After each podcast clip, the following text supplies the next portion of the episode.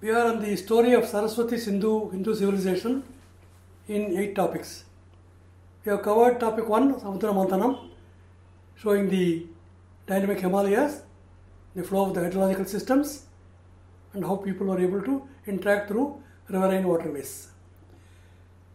This next topic will relate to geography and polity, will be followed by trade, wealth of nations, technology, economy, language and culture, and principal sources of history. So we will go through geography and polity. See, the migrations of people have taken place for millions of years, for thousands. One theory says about 40,000, 70,000 years ago, people moved from Africa, traveled along the coast, hunting the coastline, traveled along the coast of India, and then crossed India into the ancient Far East and into Australia, and then moved back into Eurasia. So this kind of movements have taken place. There are a lot of theories about the ancient migrations. That is the slide. But there is a remarkable documentation of migrations in a Veda text called the Baudhayana Srauta Sutra. This slide shows the shloka from 18.44 of the Baudhayana Srauta Sutra. Etad ayavam pratyan amavasu tasyate gandhara ayas parshavo ratto iti etad amavasyavam. So we are referring to a migration of Amavasu and Ayu. Ayu migrated eastwards. His people are the Kuru Panchala and the Kasi Videha. This is the Ayava movement, migration. Amavasus migrated westwards. These people are the Gandhara, Parshu and Aratta. This is the Amavasu migration. So the migration took place out of the banks of the river Saraswati from Kurukshetra eastwards and westwards. As we saw earlier, Rishi Gautama Rahogana migrated from Kurukshetra to Karatoya, Sadanayana river in Bangladesh. The Karatoya river is a tributary of both Ganga and Brahmaputra. Having a navigable river, they were able to transact business both in the ancient Far East and ancient Near East. So I propose that there is a link at Rakigadi between Ganga Yamuna riverine waterway and Saraswati waterway. See, a number of Janapadas are mentioned in Mahabharata, which have been mapped here. So now, see, when we talk with civilization or the river basin, we should not limit our view only to that area. The other parts of India also were completely occupied because of alluvial soil, people could live there. So a number of Janapadas existed all over the country. But this particular area was active because of the riverine waterways, which extended the trade transactions to very extensive long distance areas. On the east you can go up to Hanoi, Bangkok. On the west you can go up to Haifa in Israel. So that was the advantage that was created by the Saraswati Sindhu Hindu civilization. So we should not limit our view only to this region and then restrict our vision. People existed all over the country, as it has been shown very clearly in the Mahabharata, the Janapadas. So a number of type migrations are speculated. Historical settlements of the Dravidian migrations, according to R.S. Sharma. So like this, people have been moving up and down. There have been a lot of interactions that have been taken place between Setubandha, between Sri Lanka and Setubandha, across Setubandha to Rameshwaram, from Rameshwaram to Kerala, from Kerala on catamarans right up to Red Sea, Ayin Sukna. So people were moving on the boats and as caravans.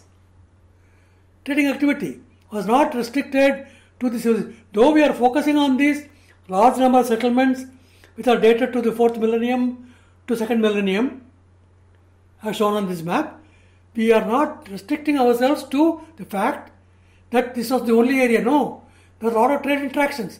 So people in this Saraswati River basin were receiving material. There were trade networks within the country. See, from Sahyadri ranges, they were getting material. From the Brahmaputra region, they were getting material. From Narmada river basin, they were getting material. From Gujarat, they were getting material. All those materials were transacted, we will see in the trade networks topic. So the special distribution of major drainages created the important Tirthasthanas, pilgrimage sites. So that defined the culture of this country. Once you create a Tirthasthana, once you look upon it as sacred, people start moving. People start moving from Rameshwaram, Setubandha to Kedarnath, Badrinath, the Char Dhams. So from Kamakshya, you can go to Hinglaj in Sindh province. People can move all over. The Mahabharata gives a remarkable account of the pilgrimage centers of this ancient Bharatam. So this way, we have to look at the country as a whole, which created the richest nation on the globe in one common era. Look at the Om Parvat, Kailasa Parvatam, which gave rise to Kumara Sambhava, where the metaphor is, Shiva is sitting on top of the Kailas, out of his Jata emerges Ganga and other rivers from the heights of 6,191 meters of Himalayas, and series of overturned folds create an Om image on the Om Parvat and Tirthasthanas, which are recognized as important geological points, and the idea of Shivalinga. Shivalinga is a Rudra Bhaga, a Vishnu Bhaga and a Brahma Bhaga. The Vishnu Bhaga is octagonal, like the pillar found in Binjore, Egrakonda. 8-cornered, 8-angled pillar, 8-sided pillar. So a Shivalinga is made with a quadrangular base. In the middle is an octagonal pillar, and on top of it cylindrical. That's Shivalinga. Shivalinga consists of three parts: Brahma searches for the end of this pillar, the fiery pillar, and Vishnu as Varaha goes down into the earth to search for the roots of this pillar. It's an endless pillar. So there's a Skamba Sukta in the Atharva Veda, which talks about this pillar called the Shivalinga. So we have got the Janapadas, became 16 Mahajanapadas. They grow bigger and bigger. People got together and created ultimately from Magadha to a Maurya Empire. Social groupings. The guilds became Janapadas. Janapadas became Mahajanapadas. So first millennium BC sites you can see on the banks of the Ganga, Yamuna and Brahmaputra, and the Sindhu rivers, Panchanad, Sapta Sindhu. That's a remarkable notation that comes from a Sangam literature, which talks about the migration from Tuvarai, Dwaraka. A 12th century inscription refers to this. Tuvarai Managar Nindru Ponda Tonmai Parthu Killi Vendan Nigaril Ten Kavir Nadu Tandil Nigarvitta Nidiyalar. So this talks about 49 generations ago, people from Dwaraka, after the Dwaraka got submerged, they moved along the coastline and came and settled down in parts of Tamil Nadu, Velir. They are called Velir. Dwarapati. So this is a cotton fortress. So metal work was going on there, and thus metal work continued. For example, the Mohenjo-daro dancing girl statue is made in last wax technique. A technique that is followed even today in Swamimalai, on the banks of the river Kaveri, producing bronze image statues of Krishna, Rama, Balarama, Nataraja. We have seen the satellite image of the settlements. I am also showing you a plaque, a mosaic in a place called Mari in ancient Near East on the Tigris Euphrates, carrying a one-horned young bull, which becomes the trademark symbol, a hallmark symbol of the Indus civilization writing system called the Indus script. That one-horned bull called the unicorn is held on top of a shoulder kambu, a cob of maize. Konda. Konda means a fiery trench of live coal, sacred fire altar, Agnikunda.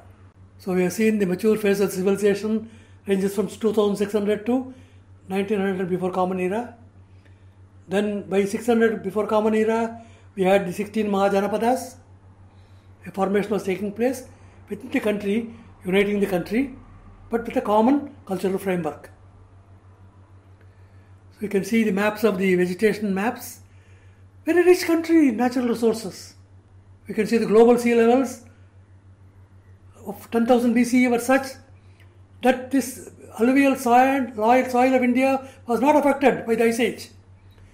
The rest of Europe was filled with 24 feet of ice cover. That did not affect us because of the Himalayan barrier. So agricultural activities could continue in India. So during the last Ice Age, from 115,000 to 11,700 before present, a lot of activity was continuing to happen in this part of the globe. These are the Meluhha settlements. As we have seen from the Baudhayana Sutra, Meluhha speakers landed in Iranian soil and went westwards, the Amavasu migration. There is a lot of trade activity with Susa, Tully Malyan, Fars province, central Zagros mountain range in present day Iran. So a good number of maps have been beautifully drawn by Schwarzberg. India, the Vedas and epics. Region, peoples and cities of the Mahabharata. You know, we have to spend each time on each map. I am not going to detail each of these places, but to give you the idea of the resources available for historical studies. India is revealed in the Mahabharata epic with all the Tirthasthanas and the important Janapadas. And there are major powers of South Asia in the 6th century BC, 6th century Common Era. We will see each one of them. Dynasties of Magadha, Maurya, up to 6th century. Ancestral home of the Mauryas from 300 to 100 before Common Era. Look at the extent. Extended from beyond Afghanistan right up to Maharashtra and into the east up to Assam. That was the Mauryan Empire, the ancestral home. So there was a lot of united activity that was taking place, which enabled people to communicate with each other and speak the same language. They may talk different dialects. You may talk a Magadhi, Bhojpuri, Konkani, Telugu, but you will understand each other because they are coming from the same cultural framework of the core Prakritam language system called the Meluhha. The Shungas and Indo-Greek ascendancy, 200 to 1 before Common Era. Indo-Greeks, 250 to 1 before Common Era, a small area west of the Sindhu River in Afghanistan, in Bactria, Margiana archaeological complex. Northern Shakas and Satavaganas, 100 before Common Era to 1 Common Era. From the north of the Himalayas down to Maharashtra, Andhra Pradesh and northern Madras, northern Tamil Nadu. Indo-Parthians and Maha-Megavaganas of 100 before Common Era to 1 Common Era. So Indo-Parthians on the west, Maha-Megavaganas on the east. They are the places covered by Santal Paraganas, Orissa, coastal, Coromandel coast, Andhra Pradesh, Tamil Nadu, Kanyakumari, right down to Kerala. Kushanas, 1 to 300 Common Era, again from the west of Afghanistan up to the eastern parts of the Ganga River.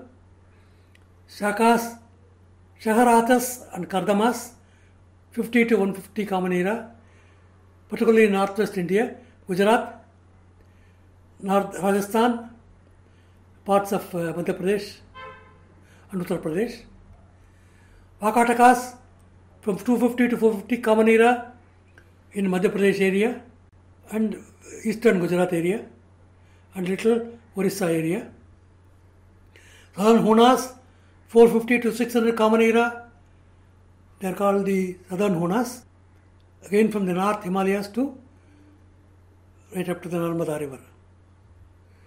Early Pallavas and Maukaris in the southern part of the continent. Pallavas, Kanchipuram was an important activity center, both in cultural activities and historical trading activities, which extended even up to China, Korea. The Maukaris on the north. near Ayodhya. Gupta's later period, 250 to 550 Common Era. Virtually the Mauryan Empire area was covered by them, but part of it was lost on the western side. But then it continued up to Andhra Pradesh and Tamil Nadu, Kanchipuram. Pre-Mauryan age in India map is also very beautifully drawn. Then republics of Northeast India in the 5th century before Common Era. So Northeast India was also an integral part of the Saraswati civilization activity. This was a very important resource center for bringing in tin through the ancient maritime tin route. And the Buddhist sources have given us enough documentary material to create this Northeast India of Bharat, the republics of the 6th to 5th century before Common Era. These are very important maps which unite our country. Of course, there are campaigns of Alexander from 336 to 323 before Common Era. And there is a dispute whether Alexander really defeated Porus or Purushottama. We will discuss it down the line as to how Purushottama won over Alexander and made the Macedonian troops retreat and hands him a gift of a sword, Ukku sword, made by our blacksmiths. And time of the Mauryan Empire is from 321 to 181 before Common Era. Very well drawn in a time map. More important, the religious movements and culture of the pre-Mauryan period and continued into the Mauryan periods continues even today from 6th century before Common Era to present day. This is the continuum of the Bharatiya culture that unifies. So we don't have to talk about the differentials among the people. There is a unifying culture that was offered by this geological framework of these Tirthasaras of this country. Shatavahana, Shaka, Kushana age, we have very magnificent monuments like the Sanchi and Bharut.